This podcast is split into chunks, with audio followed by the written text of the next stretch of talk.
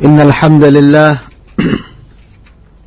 نحمده ونستعينه ونستغفره ونعوذ بالله من شرور أنفسنا ومن سيئات أعمالنا من يهده الله فلا مضل له ومن يدلله فلا هادي له أشهد أن لا إله إلا الله وحده لا شريك له وأشهد أن محمدا عبده ورسوله يا أيها الذين آمنوا اتقوا الله حق تقاته ولا تموتن إلا وأنتم مسلمون. يا أيها الناس اتقوا ربكم الذي خلقكم من نفس واحدة وخلق منها زوجها وبث منهما رجالا كثيرا ونساء واتقوا الله الذي تساءلون به والأرحام. إن الله كان عليكم رقيبا. يا أيها الذين آمنوا اتقوا الله وقولوا قولا سديدا. يصلح لكم أعمالكم ويغفر لكم ذنوبكم. ومن يطع الله ورسوله فقد فاز فوزا عظيما.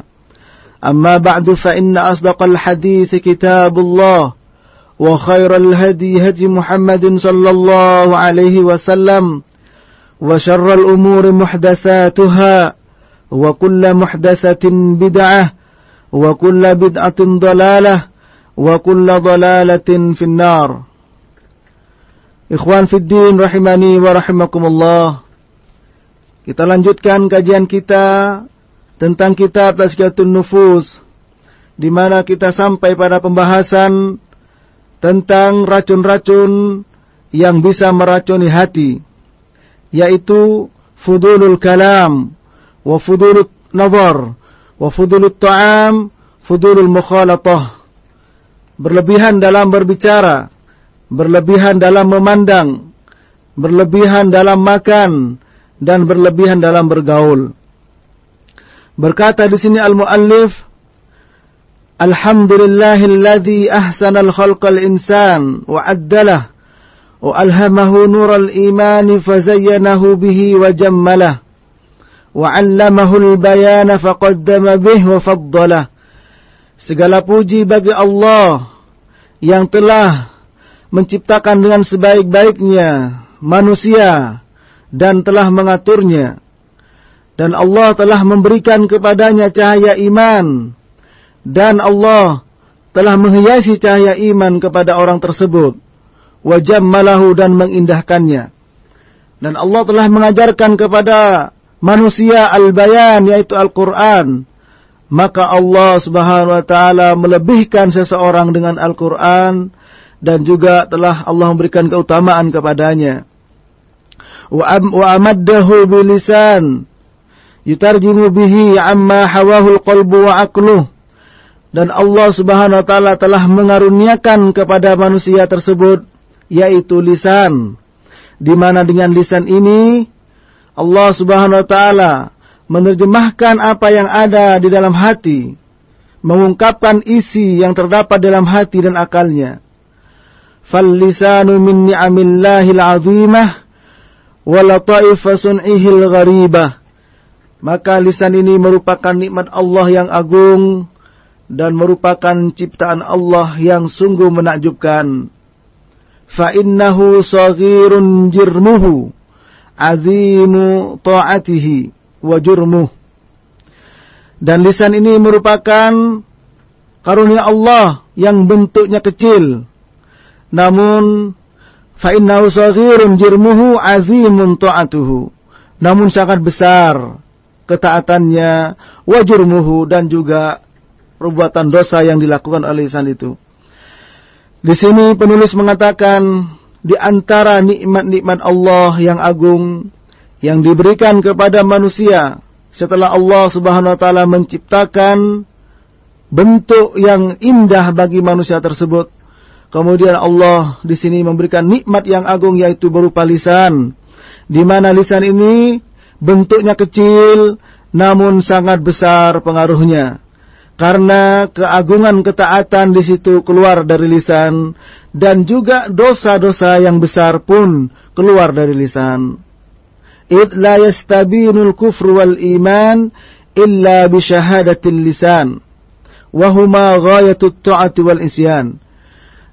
Di mana tidak akan jelas suatu kekufuran dan keimanan kecuali dengan persaksian lisan. Dan keduanya merupakan tujuan dari ketaatan dan perbuatan maksiat. Maksudnya di sini lisan ini memiliki kedudukan yang sangat penting bagi seseorang. Darinya keluar ketaatan dan darinya pula keluar dosa-dosa yang dilakukan orang itu. Seperti di antaranya adalah tidak bisa dibedakan kekufuran dengan keimanan kecuali dengan persaksian lisan. Ketika seseorang mengatakan kalimat tauhid la ilaha illallah maka keluar dari lisannya dan ini menunjukkan bukti dan tanda keimanan kepada orang itu, yaitu awalnya keluar dari lisan. Demikian juga ketika orang dikatakan kufur, karena di antaranya adalah sesuatu yang keluar dari lisannya. Maka barang siapa waman atlaqa adabatal lisan wa ahmalahu markhil inan salaka bihi syaitanu fi kulli midan.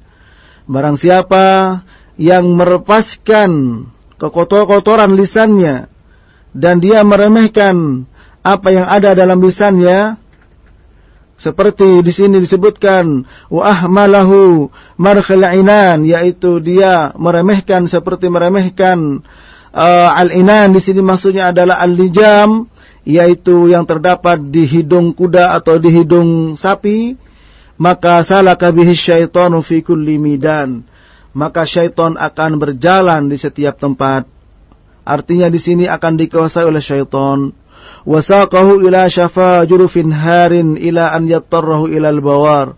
Kemudian syaitan akan menghantarkan dia ke jurang neraka. Syafa jurufin harin ke pinggir jurang bahkan akan sampai kepada neraka.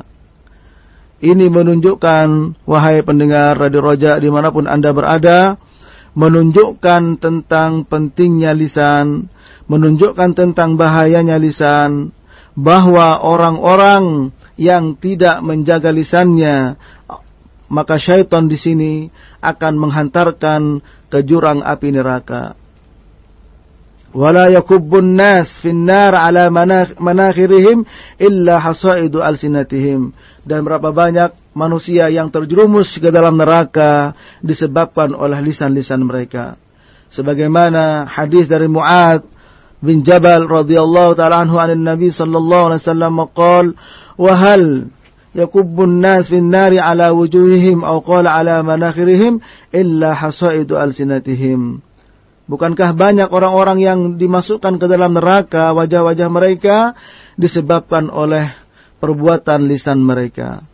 Wal murad bihasaidi al-sina di sini adalah jazaul kalam al-muharram wa uqubatihi fa innal insan yazra'u biqaulihi wa amalihi al-hasanat was sayiat.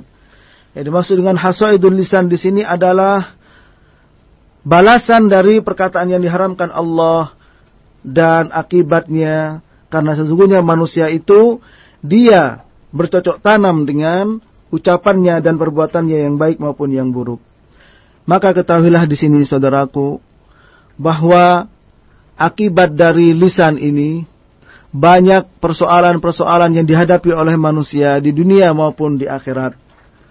Disebutkan oleh Syekh Al-Qahtan, Dr. Al-Qahtan dalam kitabnya Afatul Lisan yang beliau merujuk kepada kitabnya Ibnu Qayyim Al-Jauziyah yaitu Al-Jawabul Kafi liman sa'ala 'anid dawa'i syafi. Beliau mengatakan anna Allah Ta'ala manhal insan ni'man 'azimatan wa min a'zamiha ba'da al-Islam ni'matun nutqi bil lisan. Tidak diragukan, tidak diragukan lagi bahwa Allah Subhanahu wa taala telah memberikan kepada seseorang nikmat yang agung.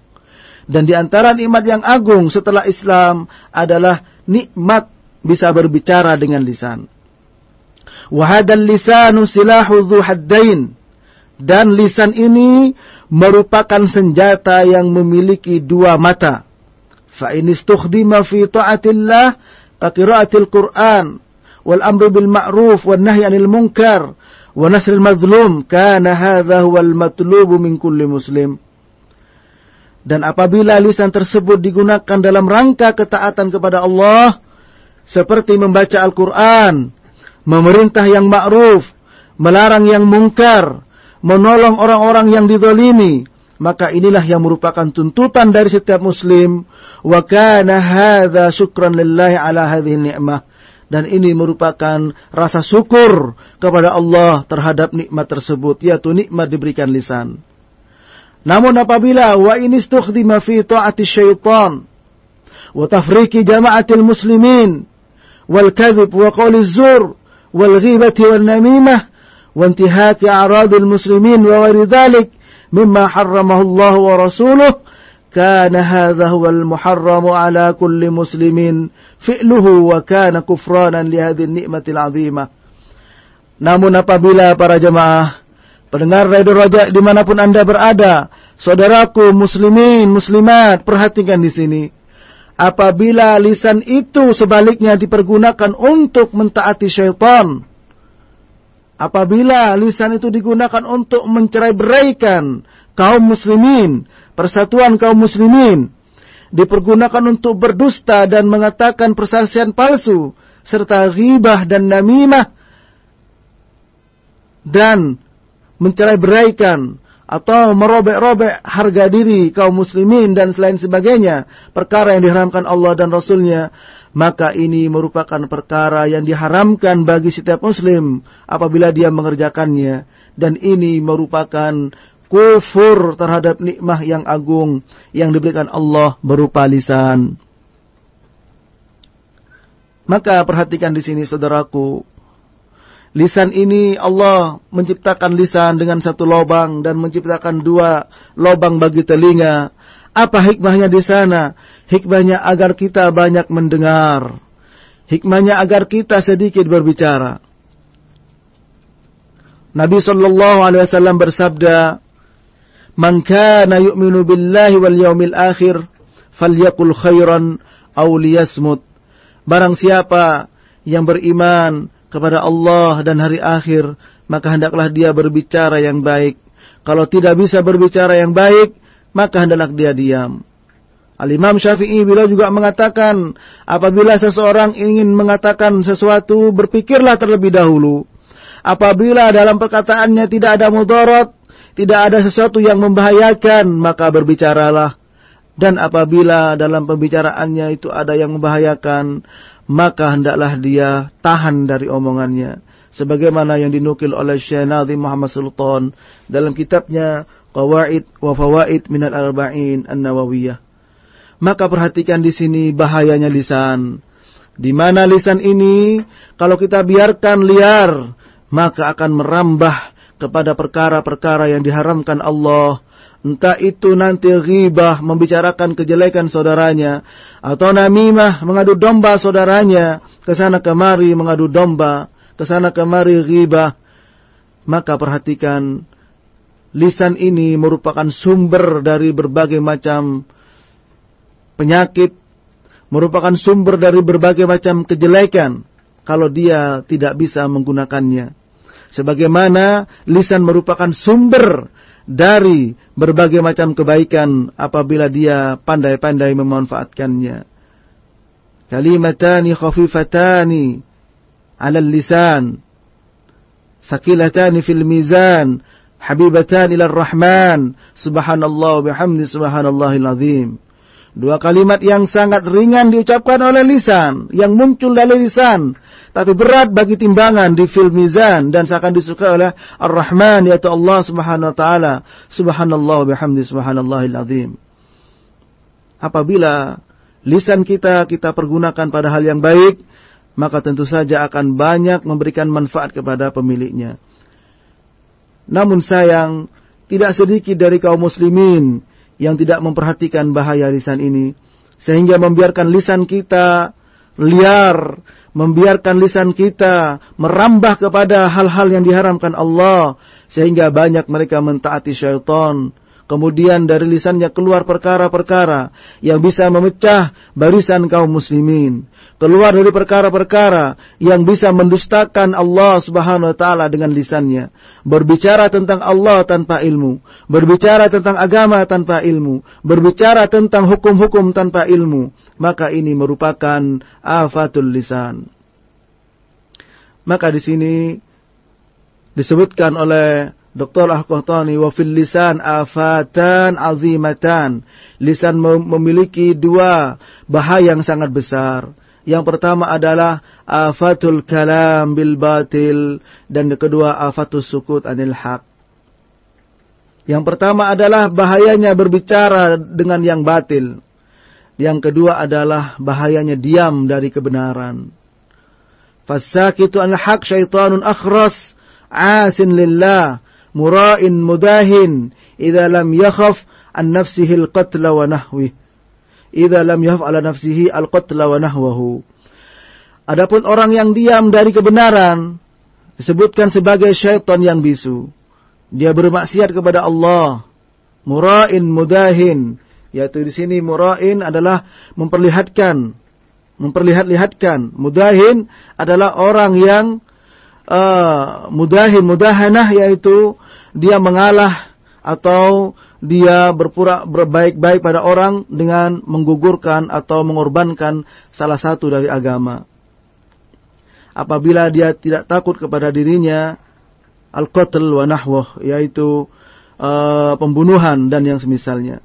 Wal mutakallim bil batil syaitanun natik. Dan orang yang berbicara dengan kebatilan maka dia disebut dengan syaitan yang berbicara. Asin yang dia bermaksiat kepada Allah Subhanahu wa taala. Wa aktsarul bashar munharifun fi kalamihi wa sukutihi bain hadainin nawain. Maka banyak orang yang mereka itu menyimpang dari perkataannya atau diamnya di antara dua macam ini. Artinya banyak orang yang terjerumus karena dua perkara ini. Entah dia itu diam, tapi diamnya mendiamkan kesalahan atau dia itu berbicara tapi berbicaranya berbicara atas nama kebatilan.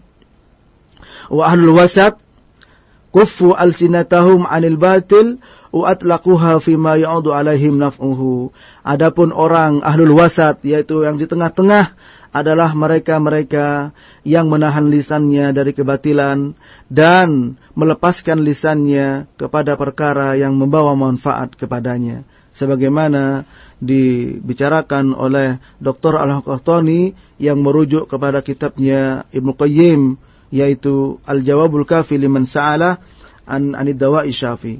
Insyaallah pada pertemuan kali ini saudaraku pendengar roja di mana pun anda berada kita akan berbicara masalah perkara besar dosa besar yang Allah Subhanahu wa taala memberikan peringatan terhadapnya yaitu dari bahayanya lisan ini yaitu al-ghibah di mana ghibah ini banyak di antara kita sekalian sangat mudah terjerumus di dalamnya ketika kita terjerumus di dalamnya kita tidak merasakannya bahkan merasa nikmat dan nikmat ketika kita berada di dalamnya waliyadzubillah padahal ghibah merupakan perbuatan dosa dan ini merupakan dosa besar Allah Subhanahu wa taala berfirman, "Ayuhibbu ahadukum ay ya'kula lahma akhihi maitan fakarihtumu." Maukah kalian makan bangkai saudaramu? Maka kalian tidak akan mau. Oleh karena itu, ikhwan fiddin, rahimani wa rahimakumullah. Mari kita perhatikan lisan kita ini. Kalau kita bisa memanfaatkannya, maka kita akan mendapatkan kebaikan yang sangat banyak. Dan kalau kita sebaliknya tidak bisa memanfaatkannya, terjerumus kepada perkara yang diharamkan Allah, terjerumus kepada perkara yang dilaknat oleh Allah. Sebagaimana Nabi Shallallahu Alaihi Wasallam bersabda, Inna rajula la yatakallamu bil kalimati ma yatabayyanu ma fiha yazillu biha ab'adu ma bainal masyriq wal maghrib. Rawahul Bukhari wa Muslim an Abi Hurairah. Nabi sallallahu alaihi wasallam bersabda sesungguhnya seorang mengatakan suatu kalimat yang tidak jelas baginya. Apa yang ada dalam kalimat tersebut sehingga menjerumuskannya ke dalam api neraka. Yazulu biha finnar ab'adu minal masyriq wal maghrib. Yang jauhnya timur dan barat. Masya Allah. Satu kalimat yang dia tidak faham apa yang ada di dalamnya. Satu kalimat ma yatabayyanu ma fiha.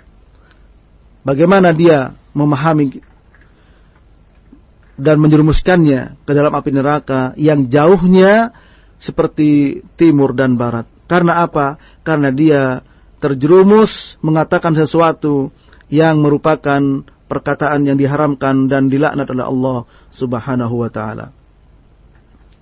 Maka ikhwan fiddin rahimani wa rahimakumullah pendengar Radio Raja di mana pun anda berada barangkali momentum di bulan puasa ini sangatlah tepat bagi kita untuk menjaga lisan kita sebagaimana Nabi sallallahu alaihi wasallam bersabda idza sumta falyasum sam'uka wa basaruka wa lisanuk wa lisanuka 'anil kadhib wal maharim wa da'adzal jar walyakun 'alayka waqarun wa sakinah wa la taj'al yawma sawmika wa yawma fitrika sawa. Rawahu ibnu abi syaibah. Nabi sallallahu alaihi wasallam bersabda apabila engkau berpuasa maka hendak puasalah telingamu puasalah matamu dan puasalah lisanmu dari apa yang diharamkan Allah dari berdusta dari riba dari namimah mengadu domba saudara satu dengan yang lainnya satu saat Nabi Shallallahu Alaihi Wasallam mendatangi dua kuburan. Kemudian beliau berkata, Innahuma la, la yu'azzaban, wa ma yu'azzaban fi kabir, ammal ammal amma ahaduhuma fakana fakana la yastadri min al-baul wa kana al-akhar fakana yamshi bin namimah rawahu muslim an, an ibn mas'ud radhiyallahu taala anhu Keduanya disiksa kata Nabi sallallahu alaihi wasallam dan keduanya tidak disiksa karena perkara besar. Adapun yang pertama karena kencing dia tidak cebok dan yang kedua adalah dia senantiasa berjalan mengadu domba ke sana kemari. Bagaimana dia mengadu domba? Kalau bukan lisannya yang menggerakkannya. Bagaimana dia mengadu domba satu saudara dengan yang lainnya? Kalau bukan lidahnya yang menggerakkannya. Oleh karena itu ikhwan fiddin, Perhatikan lisan ini. Kalau kita puasa, puasa lisan kita dari perkara yang dusta dan diharamkan Allah. Ghibah dan namimah merupakan perkara yang diharapkan Allah. Dan dia tidak kembali kerusakannya kepada dirinya saja, tapi merusak orang lain. Dan kita akan bahas masalah ghibah ini. Apa itu ghibah? Apa itu namimah? Insya Allah kita akan bahas pada pertemuan-pertemuan selanjutnya. Ghibah, makna ghibah adalah sebagaimana yang dinukil oleh Ibnu Hajar Al-Asqalani dari berbagai perkataan para ulama di antaranya dari Ar-Raghib mengatakan riba adalah an yadhkural insan an yadhkural insanu aiba ghairi min ghairi mahujin ila dzikri dzalik yaitu menyebutkan aib seseorang ya, menyebutkan aib seseorang Al-Ghazali menyebutkan adalah haddul ghibah an tadhkur ahaka bima yakrah law. Al-Ghazali mengatakan ghibah adalah menyebutkan engkau menyebutkan saudaramu sesuatu yang dia benci kalau sampai kepadanya. Ibn Athir mengatakan al-ghibah an tadhkur al-insanu fi ghibatihi bisu'in wa in kana Ghibah adalah engkau menyebutkan Antatul insana fi ghibatihi menyebutkan seseorang ketika dia tidak ada tentang kejelekannya meskipun dia mengerjakan kejelekan itu. Sebagaimana Nabi Shallallahu alaihi wasallam bersabda ketika bertanya kepada para sahabat, "Atadruna mal ghibah?" Tahukah kalian apa itu ghibah? Qalu Allah wa rasuluhu a'lam. Mereka menjawab Allah dan Rasulnya yang lebih tahu. Tahukah kalian apa itu ghibah? Mereka menjawab para sahabat, Allah dan Rasul yang lebih tahu. Qala dzikruka akhaka bima yakrah. Yaitu menyebutkan tentang saudaramu sesuatu yang dia tidak suka. Kila kemudian beliau ditanya, "Afara'aita in kana fi akhi ma aqul?" Bagaimana ya Rasulullah kalau saudaraku tersebut ada pada apa yang aku ucapkan? Qala in kana fihi ma taqul faqad irtabtahu wa illam yakun fihi faqad bahattahu. Rawahu Muslim. Apabila dia benar sesuai dengan apa yang kamu omongkan, maka itu namanya ghibah. Dan apabila tidak benar, tidak ada ada yang kamu omongkan, maka ini merupakan buhtan. Buhtan ini adalah dusta dan lebih dusta karena al-buhtan ya, itu merupakan sesuatu yang dibalik. Hmm. Ini kedustaan. Apabila engkau membicarakan kejelekan saudaramu, di mana memang betul saudaramu itu berbuat seperti itu, maka ini merupakan ghibah. Dan apabila tidak benar, maka ini merupakan kedustaan. Oleh karena itu, saudaraku, perhatikan ghibah di sini merupakan dosa besar.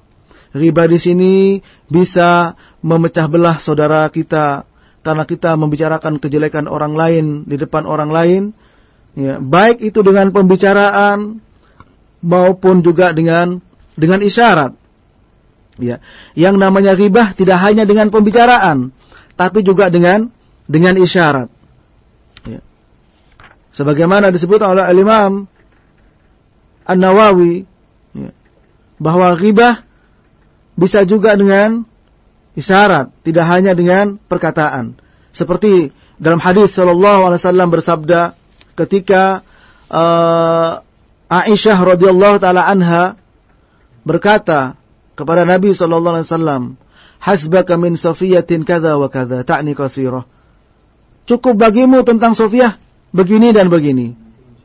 Yaitu menunjukkan bahwa beliau itu Sofia itu ukurannya pendek. Ya. Sehingga Aisyah memberikan isyarat kepada Nabi bahwa Aisyah Sofia itu pendek.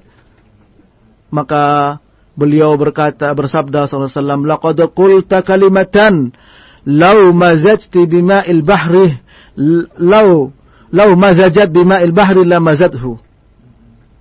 Ya. Engkau telah mengatakan suatu kalimat di mana kalimat tersebut seandainya dicampur dengan air laut maka akan tercampur dengan kalimat itu. Perhatikan di sini. Ketika Aisyah radhiyallahu taala anha beliau memberikan isyarat kepada Nabi tentang Sofia.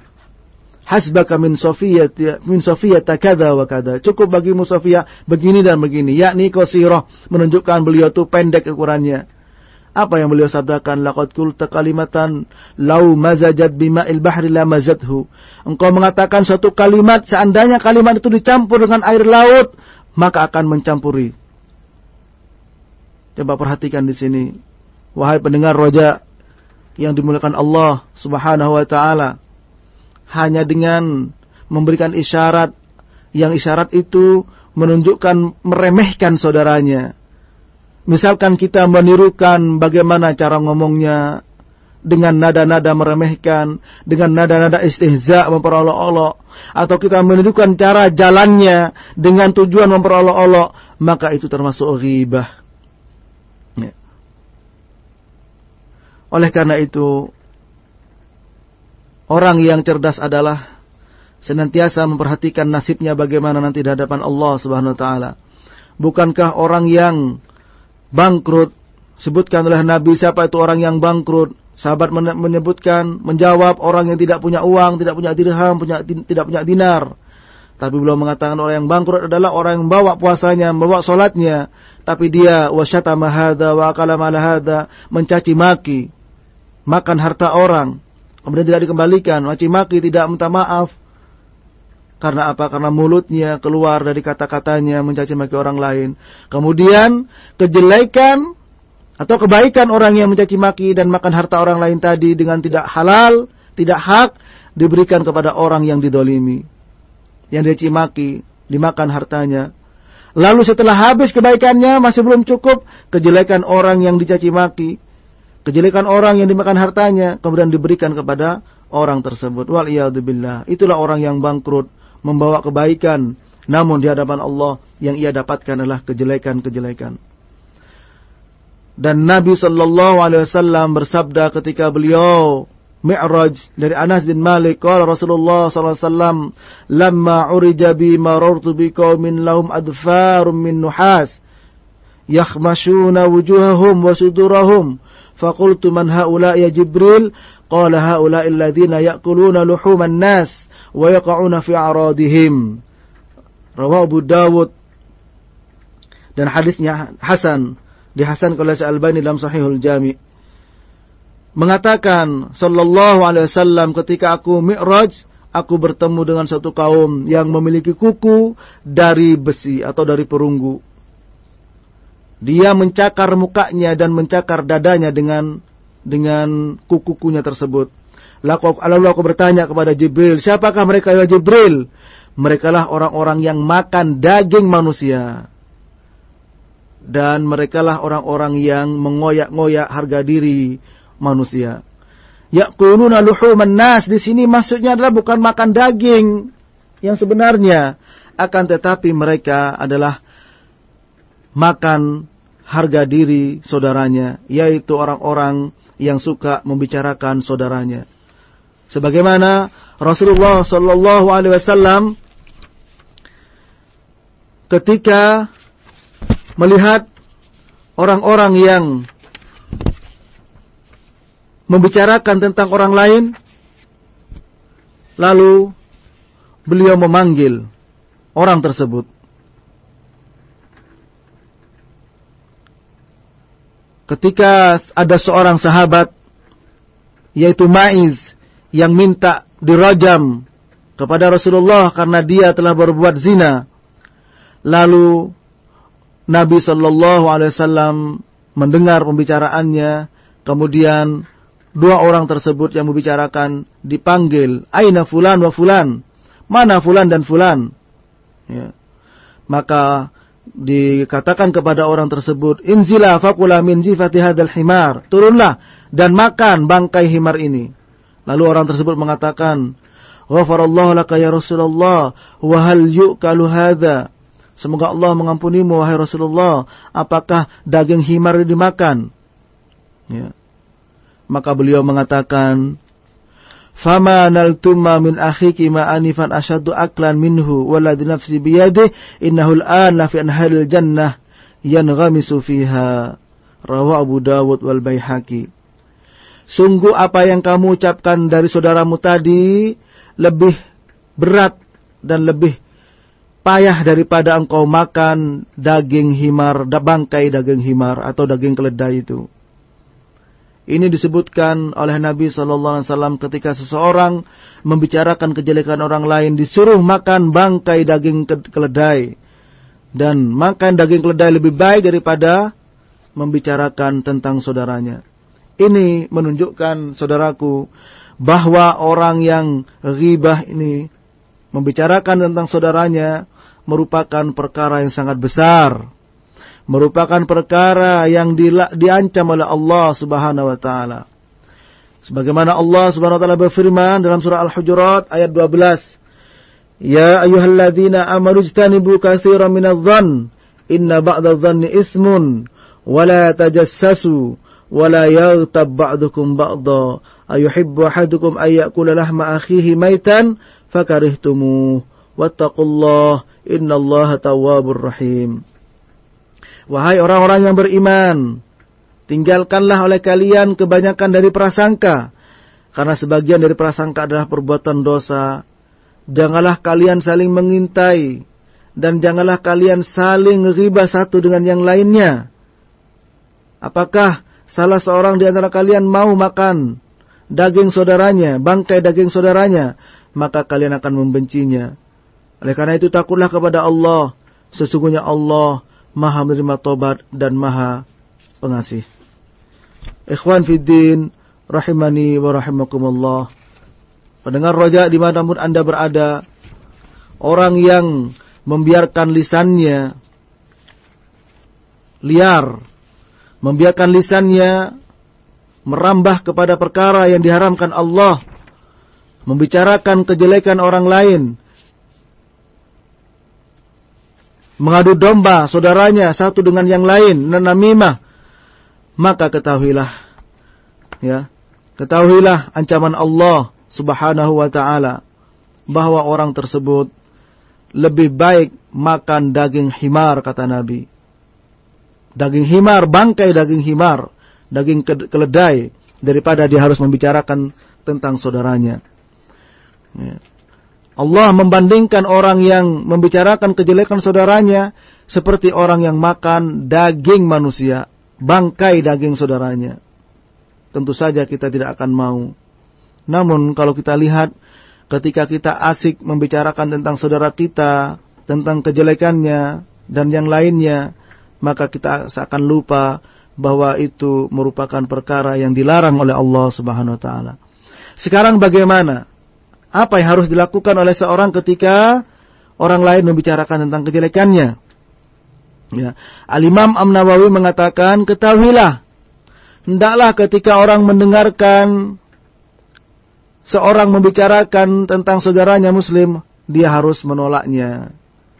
Dan berikan peringatan kepadanya. Ya. Apabila tidak bisa memberikan peringatan kepadanya dengan perkataan, maka berikan dengan dengan tangan. Apabila dia tidak bisa dengan dengan tangannya dan juga dengan liasannya, maka tinggalkan majelis itu. Ya. Terutama ketika dia mendengar ribah tentang seorang syekh, ya, seorang guru dan orang-orang yang memiliki keutamaan dan kebaikan, maka jauh lebih perhatian kalau dia harus meninggalkan pembicaraan itu.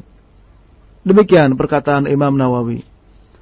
Jadi kalau kita mendengar saudara kita membicarakan kejelekan saudaranya, maka kasih tahu. Berhentilah dari pembicaraan itu. Kalau nggak bisa kasih isyarat, maka tinggalkanlah. Ya. Maka kita harus meninggalkan orang yang membicarakan kejelekan orang itu.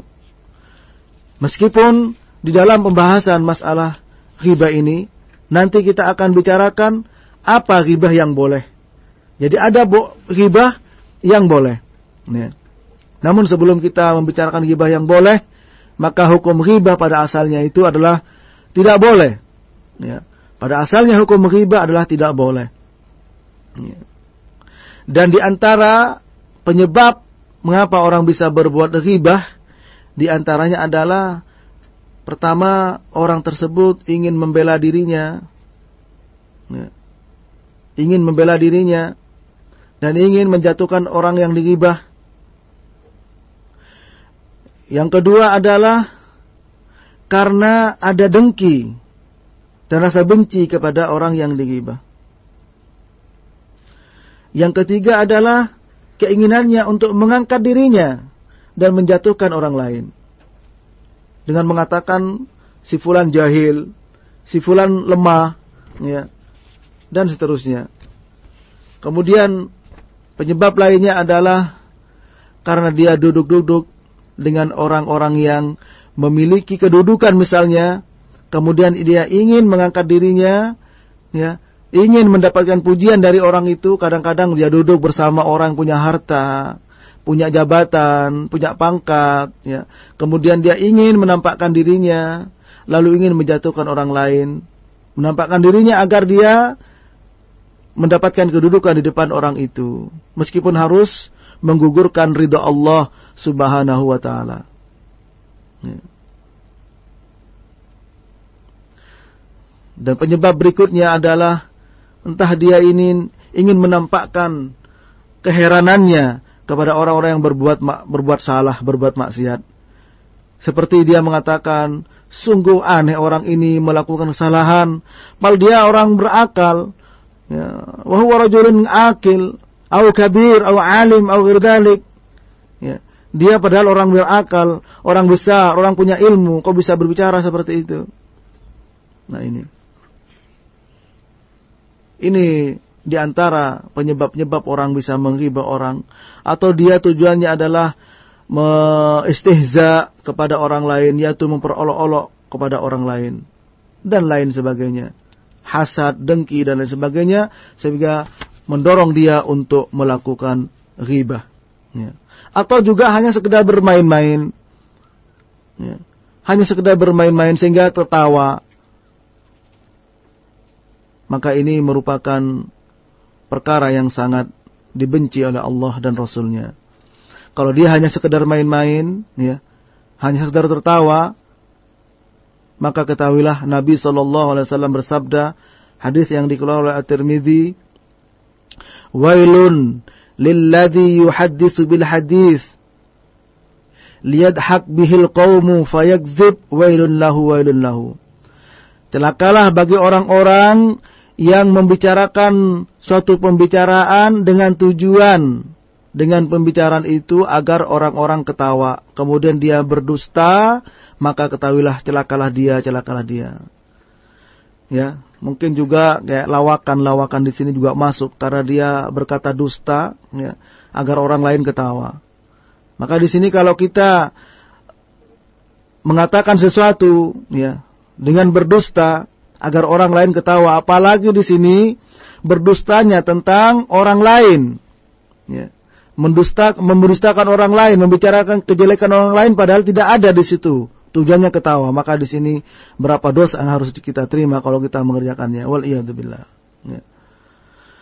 Kemudian bagaimana kita mengobati ribah ini? Bagaimana kita mengobati ribah? Yang pertama adalah ketahuilah bagaimana seorang bisa mengobati riba ini.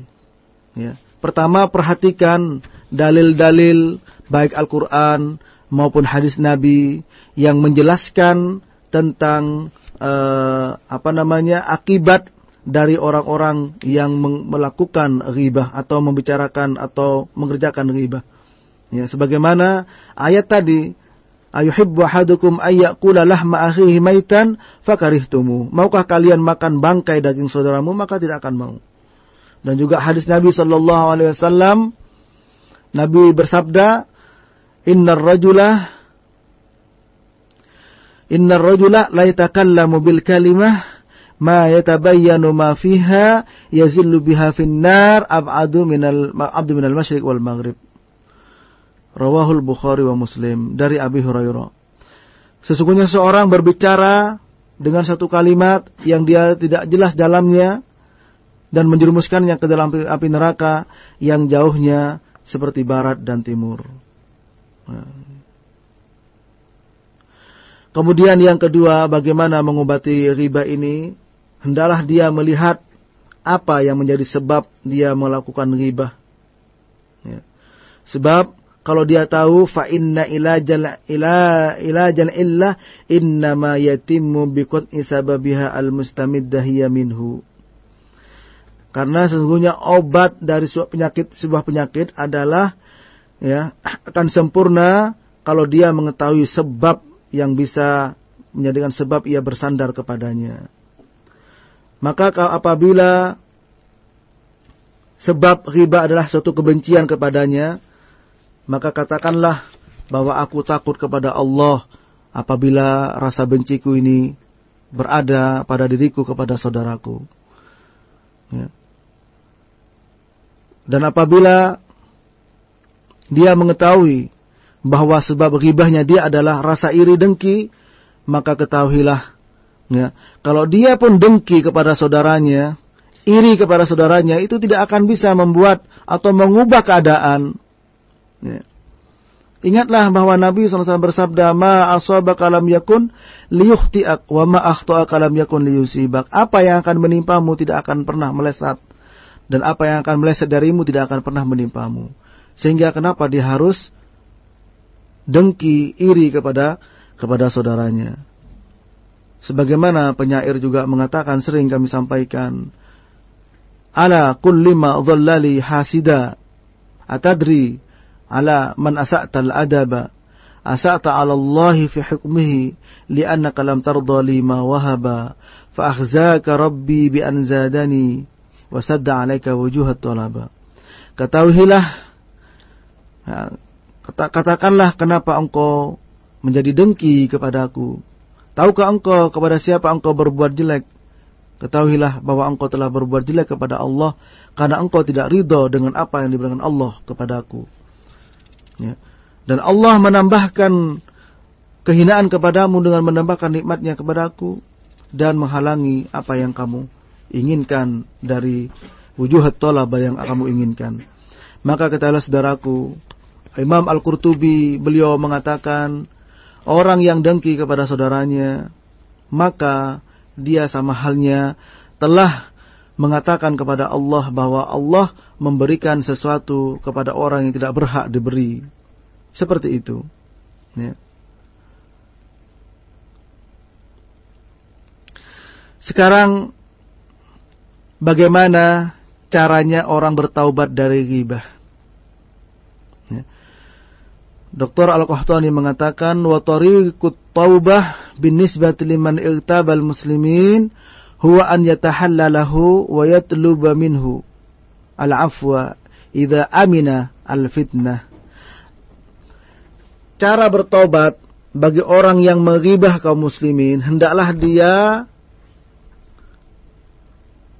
minta halalnya yaitu maksudnya di sini agar orang itu bisa memaafkannya, minta maaf kepada orang tersebut. Ini dilakukan apabila aminan fitnah, ya, aman dari fitnah. Maksudnya apabila kita minta maaf, kemudian kita yakin orang itu bisa memberikan maaf, maka kita minta maaf. Tapi apabila orang yang diminta maaf itu sekiranya dia akan justru lebih parah keadaannya, bisa marah kepada kita, ya, maka kita tidak perlu minta maaf kepadanya, ya. Karena kalau kita minta maaf, justru malah keadaan tambah parah, ya. Dan itu bisa terjadi seperti itu, maka bisa dilakukan dengan cara apa? Dengan menyebutkan kebaikan-kebaikannya di majelis-majelis orang lain, ya. Kemudian kita juga mintakan ampun kepadanya kepada Allah Subhanahu wa taala. Ini caranya. Yang pertama adalah kalau mungkin kita minta maaf kepada orang itu minta maaf. Kalau tidak mungkin maka kita sebutkan kebaikan-kebaikannya di depan orang lain, ya. Kemudian kita mencabut kata-kata jelek kita tentang orang itu, ya. Dan kita mintakan kepada orang itu ampunan kepada Allah Subhanahu wa taala. Ini. Kemudian yang terakhir, masalah riba ini. Ada sesuatu yang boleh tentang riba ini. Ya. Misalkan, sebagaimana disebutkan oleh Al-Imam An-Nawawi. Ya, beliau mengatakan, di antara yang boleh adalah orang yang didolimi. Ya, orang yang didolimi. Maka boleh boleh bagi orang yang didolimi ya untuk mengajukan kepada sultan atau kodi atau hakim kemudian menyebutkan kejelekan orang-orang yang mendolimi tadi.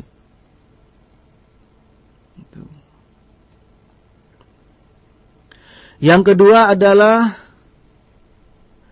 kita minta fatwa seperti dua orang ya yang berselisih kemudian dia minta fatwa kepada seorang alim maka boleh dia membicarakan kejelekannya.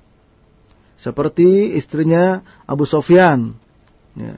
Ketika suaminya tidak memberikan nafkah kepadanya dan kepada anaknya dengan baik, maka boleh mengatakan tentang kejelekan suaminya tersebut.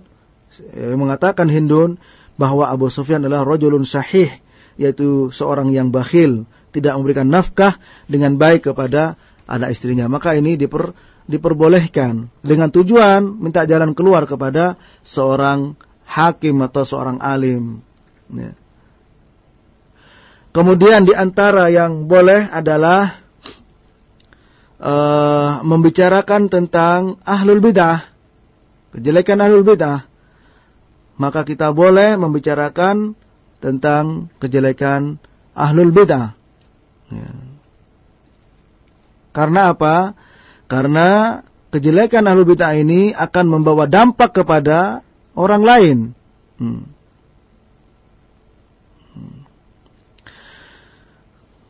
Atau juga kita memberikan peringatan ya kepada kaum muslimin dari kejelekan-kejelekan orang tersebut ya. Dan ini dilakukan oleh para ahli hadis ketika membicarakan tentang al-jarh wa ta'dil ya. Di mana mereka membicarakan fulan kadzib ya, fulan begini dan begini ini menunjukkan bahwa bolehnya membicarakan ya bagi ahlu hadis. Meskipun di sini disebutkan harus ada wara, ya, harus ada uh, kehati-hatian dalam masalah hal tersebut. Ya. Juga boleh membicarakan ahlul bid'ah yang kami sebutkan tadi karena kejelekan mereka akan berdampak kepada kaum muslimin. Kemudian juga boleh ya membicarakan orang yang menampakkan kejahatannya atau bid'ahnya, maka boleh kita menyebutkannya di sini.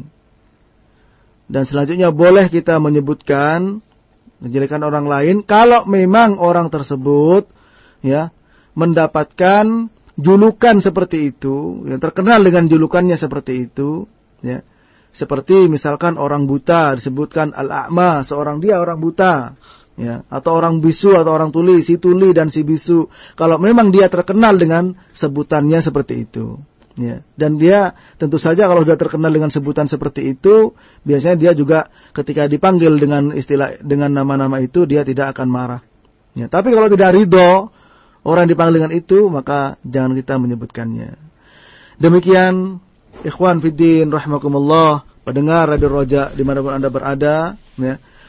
Kita berbicara tentang fudulul kalam, tentang berlebihan dalam berbicara, karena orang yang banyak bicara maka akan banyak kesalahannya. Ya. Orang yang banyak bicara, maka akan banyak kesalahannya. Sebagaimana dikatakan oleh uh, Ibnu Umar, ya.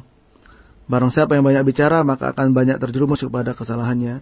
Sehingga di sini bukan nggak boleh kita berbicara. Orang diam dari kebenaran disebut dengan seton yang bisu, dan orang bicara dengan kebatilan disebut dengan seton yang yang berbicara. Maka kita lihat Ya, sebagaimana hadis Nabi sallallahu alaihi wasallam, "Man kana yu'minu billahi wal yaumil akhir falyaqul khairan aw liyasmut." Barang siapa yang percaya beriman kepada Allah dan hari akhir, hendaklah dia berbicara yang baik. Kalau tidak bisa berbicara yang baik, maka hendaklah dia diam. Dan jangan sampai terjerumus kepada perkara yang bisa mendatangkan laknat Allah Subhanahu kepada kita seperti kita ghibah, namimah Al Hasan Al Basri mengatakan, "Man malakah namma alaik." Barang siapa yang mengadu domba untukmu, maka dia telah mengadu dombamu. Demikian uh, ikhwan fiddin, pendengar Radio Roja di mana pun anda berada. Demikian sampai di sini. Mari kita uh, kalau ada yang ditanyakan maka kami persilahkan.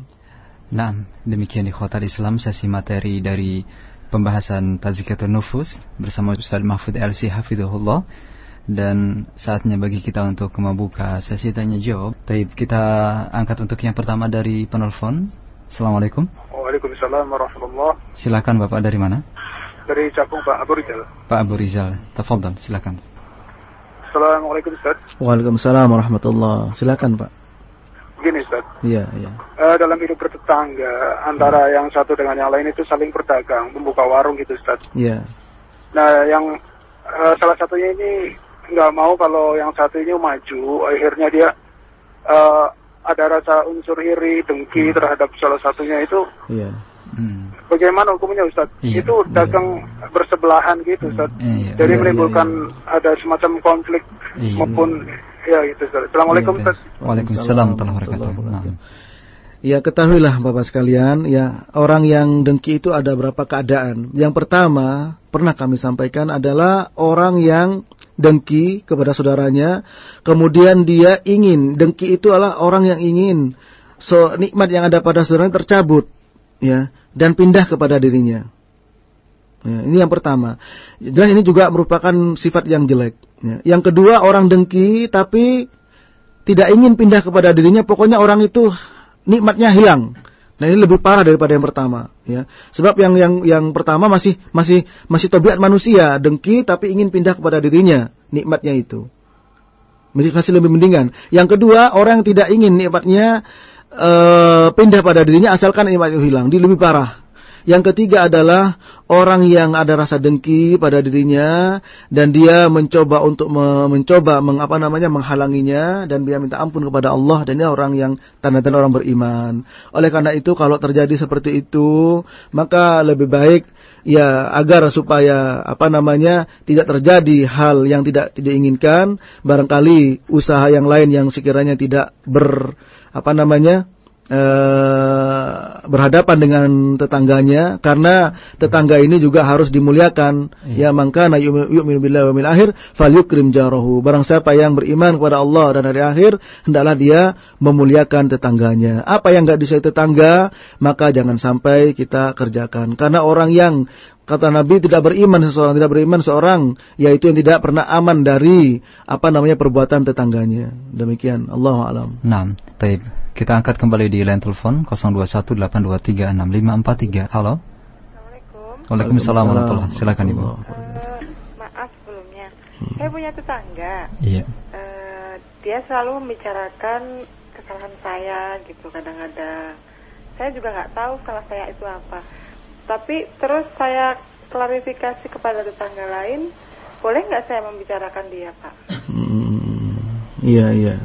Jadi ya. setiap hmm. misalkan setiap langkah tuh kayaknya saya dibicarakan lagi, dibicarakan hmm. lagi. Ya, Tapi ya. dia baik pada saya. Nah, gitu. iya, hmm. iya. Iya, cukup Terima kasih, ya. Nah ini kita kan melihat dohirnya. Ibu tadi mengatakan dia baik kepada saya. Iya. Itu dohirnya baik. Maka kita jangan bersangka yang yang buruk. Iya kumbuddon fa inna fa inna hadis.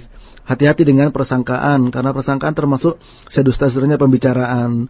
Maka kalau memang tidak enak ya, jangan kepada orang lain untuk tabayun kepada dia langsung ya dan dengan cara yang baik. Iya. Sebab iya. apa? Dicontohkan Nabi sallallahu alaihi wasallam ya, ketika beliau beriktikaf, kemudian Sofiyah datang kepada beliau ya, kemudian ada dua orang Ansor yang lewat di depannya. Nah, khawatir Nabi timbul fitnah ya maka apa yang beliau lakukan? Beliau panggil kedua itu sebutnya ini Sofia. Hmm. nah, dari hadis ini uh, para ulama mengambil istinbat hukum. Di antara adalah uh, boleh kita agar supaya tidak timbul sesuatu yang mencurigakan ya tidak sesuatu yang tidak enak, maka kita langsung menanyakan kepada orang tersebut atau menjelaskan kepada orang tersebut. Maka jangan bertanya pada orang lain. Hmm. Kalau kita salah, maka bisa diadu domba pada bagi apa oleh orang lain. Tapi kita datang kepadanya dengan baik-baik, insya Allah akan clear dan jangan dengan cara yang seakan-akan kita mau berantem atau atau kita mau membela diri. Tapi tabayun demikian hmm. bu ya. Nah, kita angkat kembali di penelpon berikutnya. Assalamualaikum. Waalaikumsalam. Silakan ibu. Assalamualaikum Ustaz. Waalaikumsalam warahmatullahi Ustaz, iya, saya iya, ini tipe orang yang mudah marah. Iya. Dan kalau saya sudah marah, saya susah mengendalikan lisan saya. Iya. Saya jadi berpikir apa saya harus dirukia ya Ustaz? Sebab iya. di dalam diri saya saya merasa ada yang mendorong saya untuk marah dan berkata kasar. Ah, yang mau saya tanyakan Ustadz, apakah saya tetap berdosa sementara saya hanya menerima watak dan karakter seperti itu yang Allah telah berikan terhadap saya. Hmm. Padahal saya tidak mau seperti itu loh Ustaz. Ya, Terima ya, kasih. Assalamualaikum. Waalaikumsalam. Nah ini tentu saja merupakan apa namanya uh, kesadaran dari ibu bahwa ibu merasakan itu tidak mengenakkan. Nah, itulah yeah. orang beriman ya. Hmm. Ketika dia melakukan kebaikan senang, ketika dia melakukan kejelekan enggak senang. Man sarrathu hasanatuhu wa sa'atuhu fa huwa mu'min. Barang siapa yang senang karena dia berbuat baik dan dia enggak suka ketika berbuat jelek, dia itu tanda keimanan pada hmm. orang itu. Hmm. Maka ini menunjukkan uh, kebaikan dan bisa dengan cara apa? Ibu kalau pas marah berdiri, ibu duduk. Kalau lagi marah duduk, ibu berbaring, ya. Ibu pergi ambil wudhu, baca ta'awud kepada Allah Subhanahu wa taala, minta pertolongan berlindung pada syaitan karena syaitan jadi majrad dam. Syaitan itu berjalan pada manusia dengan melalui aliran, aliran darah. Maka bisa dihapus dengan dengan wudhu, ya. Usahakan hmm. seperti itu. Nah, Taib. Kita angkat satu penelpon kembali. Assalamualaikum. Waalaikumsalam. Silakan Pak dari mana? Dari Batam, Pak. Dari Batam, hmm, Masya Allah jauh ya. Silakan ya. Bapak dengan Pak tentang hibah. Iya, Pak. Jadi ya. saya email-emailan di milis gitu. Iya. Iya. Ceritakan jadi ya kebetulan apa kawan lama gitu. Iya, iya. Nah, saya dibahas di situ ya saya cerita tentang dia gitu. Saya ya. kenal dia tuh gini-gini. Ya. Terus dulu saya sama bu guru tuh begini Nah, bu gurunya saya sebut juga. Yeah. Tapi setahu rupanya udah meninggal bu gurunya. Yeah, yeah, yeah. Nah, ini saya harus bagaimana nih? Apakah nah, itu hibah atau bagaimana? Cerita yeah, sih cerita enggak ya lucu-lucuan aja gitu. Iya. Yeah, yeah. Nah, Di antara teman itu Pak ya, milis yeah. antar teman. Jadi kan hmm. dia bilang kau masih kenal si ini enggak? Hmm. Oh, masih kenal ini nih. Nah, gini-gini di apa di email lebih. Iya, nah, iya. iya. Nah. Terakhir baru tahu kalau guru saya itu udah meninggal. Iya, iya. Baik, cukup ya. Nah, terima kasih ya, Bapak. Nah. Ya. Ya memang memang apa secara umum ghibah tidak boleh meskipun dengan hanya menulis. Hmm. Maka dengan dengan ar-ramz, al-hamz, wal kitabah, wal isyarah, wal ima itu semua dengan isyarat, dengan kitabah, dengan ngomong itu semua masuk pada ghibah. Lebih-lebih kepada orang sudah meninggal. Nabi SAW bersabda, "Idza mata sahibukum fad'uhu wa la taq'u fihi." Apabila meninggal saudaramu, maka tinggalkan, jangan bicarakan apa-apa. Wala taqa'u fihi, jangan bicarakan kejelekannya. Demikian Nabi SAW bersabda ada hadis yang sahih. Dan apabila sudah terjadi seperti itu dan kita menyadari kesalahannya, maka kita mohonkan ampun untuknya. Mohonkan ampun untuk orang yang meninggal itu. Demikian Pak. Allah a'lam. Baik. Kita angkat pertanyaan dari pesan singkat Ustaz ya dari hmm. saudari Dian di Kemayoran. Ustaz, apakah ada doa atau zikir tertentu agar lisan kita terjaga dari perkataan yang sia-sia atau sendagoro yang tidak bermanfaat atau berkata kasar. Iya. Tentu saja uh, zikir merupakan uh, ibadah yang sangat agung ya untuk untuk lisan kita Ala bi dzikrillah tatma'innul qulub. Zikirlah kepada Allah karena itu bisa membuat hati tenang. Kemudian untuk zikir-zikir khusus yang yang bisa ke sana Allahu alam tapi kita ketahui sebagaimana Nabi juga SAW bersabda, eh, "Mathalul ladzi yakurabba wal ladzi la yakurabba matul hayy wal mayyit." Permisalan orang yang berzikir kepada Allah dengan orang yang enggak berzikir kepada Allah seperti orang hidup dan orang mati.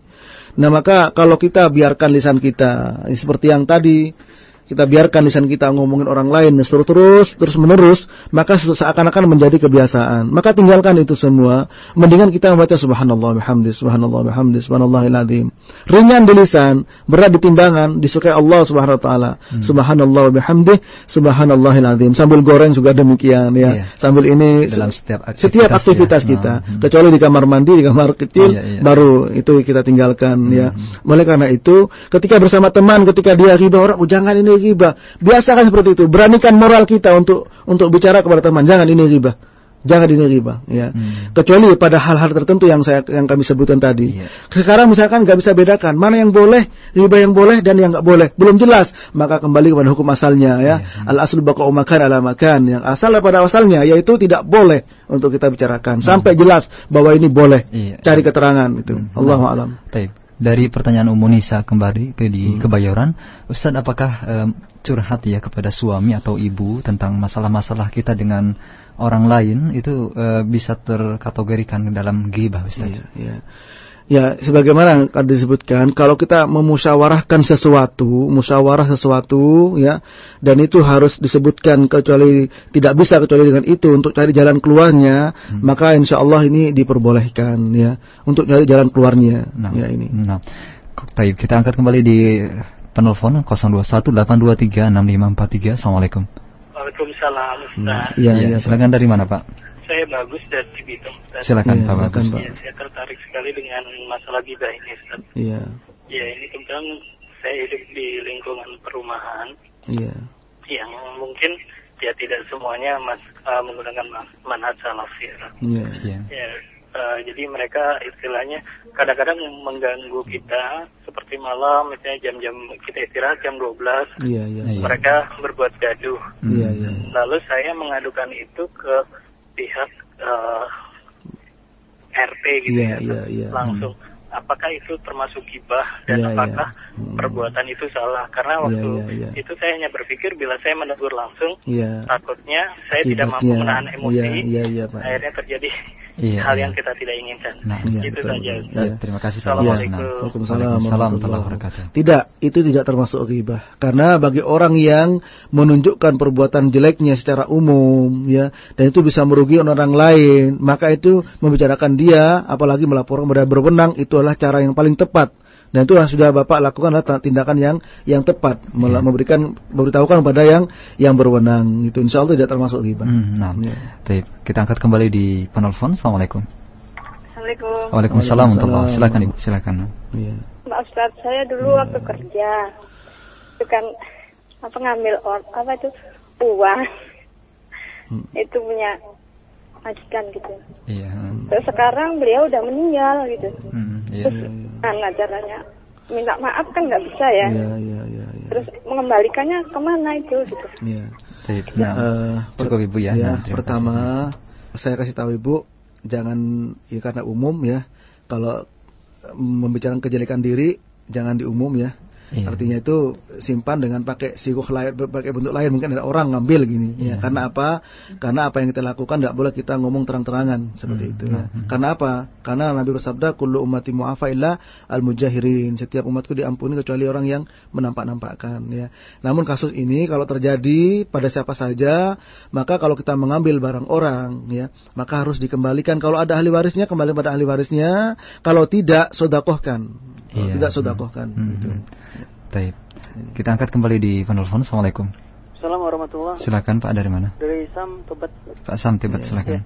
Uh, Ustaz, yeah. Ana waktu di bulan Ramadan uh, bilang sama teman Ana uh, setiap setiap ikhwan Ana bilang gini, uh, ini imam yang ini si fulan ini uh, bacanya terlalu cepat, yeah. jangan sholat di sini. Terus gimana? Itu apakah dibenarkan apa tidak? Hmm. Nah, iya, iya. Waalaikumsalam warahmatullahi Ya, terlalu cepat di sini apa maksudnya? Apakah hmm. terlalu cepat dalam pandangan kita ya dalam artinya itu masih kalau masih terlalu cepat bacaannya kemudian masih pas tajwidnya kemudian pas bacaannya tidak mengurangi hukum-hukumnya yeah. ya nggak ada masalah di situ. Hmm. kemudian juga tumak nina dalam sholat rukun-rukun sholat dikerjakan. Tapi kalau sudah rukun sholat ada yang dihilangkan seperti tumak nina dihilangkan maka kita jangan sholat di belakangnya. Karena apa? Karena uh, tumak nina merupakan rukun di antara rukun-rukun sholat. Kalau rukun itu hilang satu maka bisa batal sholatnya. Kalau sholat batal ya sudah nggak bisa diteruskan. Demikian. Allah alam Baik, selanjutnya kita angkat di line penelpon kembali. Assalamualaikum. Waalaikumsalam warahmatullahi Silakan. Ini saya ingin bertanya Ustaz, yeah. uh, sejauh mana ketaatan seorang istri kepada suami yang tidak tak beribadah dan suka ngomong kasar dan jorok itu itu di, di, diucapkan di depan anak atau istri dan uh, sejauh mana pula istri mengingatkan suami yang saya rasa udah capek untuk mengingatkan dia misalkan mau sholat. Ketika suatu saat dia kecewa dengan istri dia tinggalkan gitu. Jadi ketergantungan. Maunya istrinya lurus terus baru dia uh, sedikit mau menjalankan ibadah. Itu saja tolong Ustaz jelaskan. Terima kasih. Assalamualaikum. Waalaikumsalam warahmatullahi Iya iya iya. Ya memang kalau kita lihat hadis Nabi sallallahu alaihi wasallam ya la kuntu amiran ahadan an yasjuda li ahadin la amartul mar'ata an tasjuda li zawjiha. Hadisnya sahih. Aku, kalau aku disuruh memerintah seorang untuk sujud pada seorang aku aku suruh wanita untuk sujud pada suaminya. Tapi kapan itu? Ini nggak nggak boleh sujud ya karena Nabi memang nggak nggak disuruh untuk orang lain sujud pada orang lain. Tapi taat pada suami itu mutlak harus ya. Kapan? Kalau itu hal yang baik. La ta'ata li makhlukin fi maksiati khaliq. Tidak ada ketaatan kepada seorang makhluk untuk bermaksiat kepada Allah Subhanahu wa taala. Dan kalau suami ya berbuat salah sampai tidak meninggalkan meninggalkan sampai meninggalkan salat, ini memang perbuatan yang sangat yang sangat menyedihkan ya dan kalau memang masih bersama ya segera apa namanya diberikan nasihat yang baik didoakan kepada Allah Subhanahu wa taala sebab ya terlepas dari perbedaan ulama ada yang mengatakan meninggalkan sholat itu berat hukumnya, ada yang mengatakan kafir, ya, dan ulama ada yang tidak mengatakan kafir, ya, kecuali dia meninggalkan sholat dengan mengatakan tidak apa-apa. Ya. Bainal bainal rojul wa bainal syirki wal kufri tarkus Perbedaan orang mukmin ya orang laki-laki beriman dengan orang musyrik atau orang kafir adalah meninggalkan sholat. Nah, ini perlu perlu diberikan beritahukan kepada orang-orang yang meninggalkan sholat itu ya. Sejauh mana untuk berikan nasihat ya kita hanya menyampaikan ibu sebagai istri hanya menyampaikan dan berdoa kepada Allah subhanahu wa taala. Selebihnya Allah memberikan hidayah taufik. Sementara kita menyampaikan hidayatul irsyad hanya menyampaikan hidayah yang penyampaian saja. Adapun dia mau ikuti silakan kalau tidak ya silahkan Allah Ta'ala yang memberikan hidayah. Inna la tahdi man ahbabta walakin Allah yahdi man yasha. Ya. Nah. Baik, kita angkat kembali di penelpon 0218236543. Halo. Assalamualaikum. Waalaikumsalam warahmatullahi wabarakatuh. Silakan Ibu. Saya Dewi dari Cibinong. Iya, silakan. Ini saya mau nanya ya. Saya kan nggak ada masalah, tapi saya marahin gitu. Iya, iya. Uh, uh, tapi kan orang ada masalah di masa di marahin saya jadi kesal gitu. Iya iya. Ya makasih Pak. Assalamualaikum. Iya, Waalaikumsalam. Iya. Ya ini namanya diuji, ya diuji iya. kesabaran kita diuji. Iya. ya. Dan orang yang sabar, ya kalau dia misalkan mengharap pahala dari Allah, maka besar besar pahalanya. Ya sebagaimana Nabi sallallahu alaihi wasallam sabda, sering kami sampaikan hadis ini mana qasamalu min sadaqah wala zadallahu 'abdan bi ahfin illa izza wa man tawadha'a lillah rafa'ahu rawahu muslim barang siapa uh, tidaklah akan berkurang harta itu karena sodako dan Allah tidak menambahkan kepada seorang hamba karena rasa pemaafnya kecuali akan ditambahkan kemuliaan. Dan barang siapa yang berendah hati karena Allah maka Allah akan mengangkat derajatnya. Maka kalau kita nggak salah dimarahin nggak ini dimarahin. Kalau kita bisa bersabar hmm. ya kita mendapat pahala. Hmm. tapi kalau kita bisa ngomong untuk memberikan penjelasan itu nggak ada masalah ya. Hmm. karena la yuhibbullah al jahra bisu illa man Allah tidak suka kita menampakkan kejelekan kecuali orang yang zalimi. Nah ini ini boleh kita memberikan penjelasan dan seterusnya. Tapi kalau kita bisa bersabar, mengharap pahala dari Allah, maka kita akan ditambahkan kemuliaan oleh hmm. Allah Subhanahu wa taala. Demikian. Baik. Kita angkat kembali di penelpon. Assalamualaikum. Waalaikumsalam. Silakan, Bapak. Iya, Pak. Iya, boleh, boleh. Saya tuh mau apa ngerasain Ustaz. Mau apa, Pak? Membilangin Ustaz. Oh iya, iya. Ustaz kan begini, Ustaz tuh banyak utang. Iya, iya, iya. Setelah itu ada musola mau makin dia. Uh, Terus iya. bilang sama pengurus, ngapain paksa Ustaz itu? Ustaz itu kan banyak ini, ini, ini. Iya, iya, iya. Sampai iya. sekarang pun banyak belum bayar lah. Saya iya, termasuk iya. apa nih? Hmm. Dosa nggak ngasih tahu gitu? Iya, nah, iya. Gitu. Assalamualaikum. Waalaikumsalam Nah sekarang kita lihat dulu apakah dia hutang itu memang sengaja nggak bayar atau gimana iya, gitu ya. Iya, kalau memang dia ya. uh, uh, karena uh, banyak faktor mungkin dia hutang karena dia perlu. Tapi kalau dia nggak mau bayar padahal dia mampu bayar ya dia matul ghani zulmun kata hmm. Nabi orang hmm. yang punya hutang bisa bayar nggak nggak bayar itu kedoliman nah ini nah kalau memang dia sengaja main hutang sana kemari dalam rangka untuk menjerumuskan orang ya dan memang punya hobi seperti itu lalu dia mau berdakwah ya barangkali ya nggak nggak nggak salah bapak bicara begitu iya. ya hmm. tapi kalau memang hutang tuh ya memang punyanya manusia meskipun hutang tuh nggak baik ya tapi itu sudah tabiatnya manusia dan boleh, ya hukumnya boleh, ya. Seandainya dia hutang wajar dan dia mau bayar, ya bapak katakan itu juga jangan gitu. Tidak boleh hmm. bicara begitu. Ya Allah nah. alam Nah, Baik, kita angkat pertanyaan dari pesan singkat dari uh, Bapak Astofa di Bogor. Ustadz Barakallahu Fik, bagaimanakah hukum Fik, jika kita membicarakan uh, rumah tangga seseorang uh, kepada istri kita tanpa menyebutkan namanya tapi untuk uh, kita ambil ibrah atau pelajarannya Ustaz. Iya. Bagaimana boleh nggak Iya, iya. Ya insya Allah kalau kita tidak menyebutkan namanya untuk mengambil ibrah insya Allah ya, tidak apa-apa di sini gitu kita mengambil pelajaran dari itu karena apa namanya eh, kita mengambil pelajaran dari kejadian seperti itu. Cuman kita tidak perlu memberikan menyebutkan nama dan memberikan isyarat sehingga tahu siapa namanya, siapa yang dimaksud orang itu. Ini insya Allah nggak ada masalah. Taib. Kemudian dari Pak Giono di Cibubur, Ustadz eh, sebagai seorang supir taksi, apakah saya ikut berdosa bila mengantarkan penumpang ke tempat maksiat, Ustaz? Iya, iya, iya.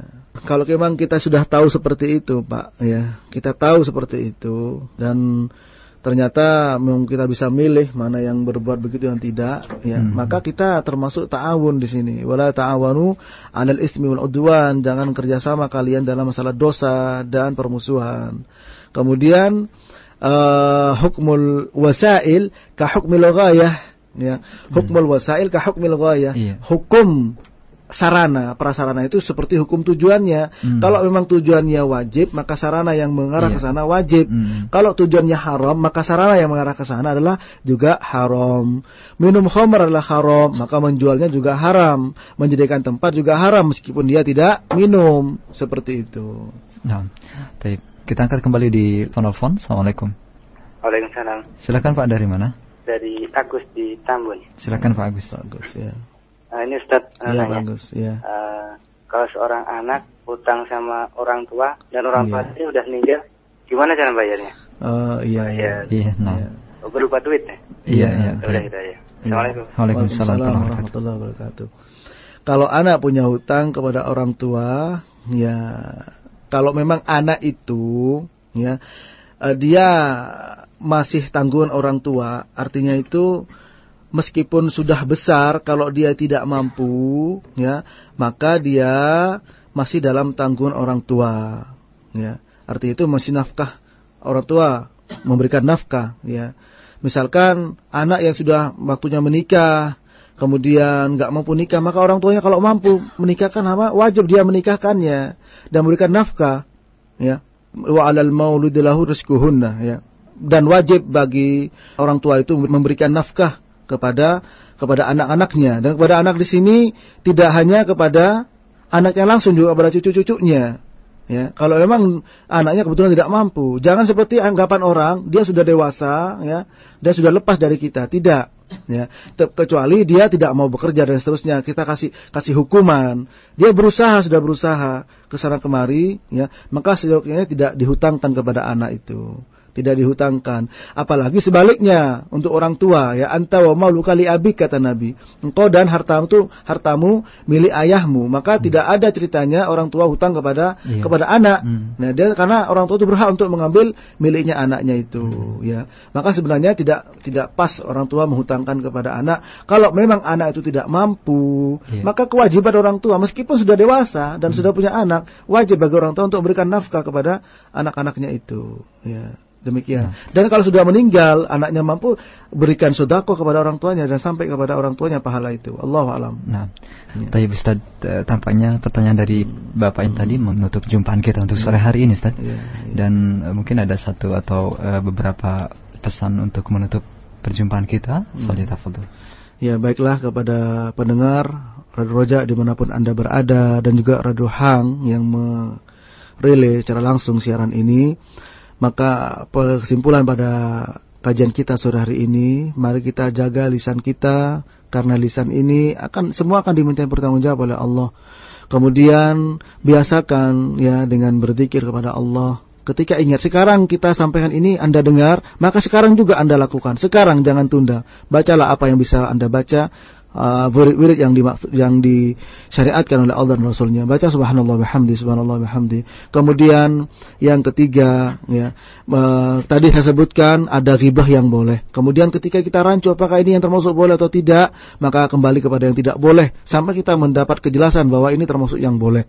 Itu mudah-mudahan bermanfaat. Hmm. Wallahu a'lam bishawab. Wa sallallahu ala nabiyyina Muhammadin wa ala alihi wa sahbihi wasallam. Wa akhiru da'wana alhamdulillah rabbil alamin.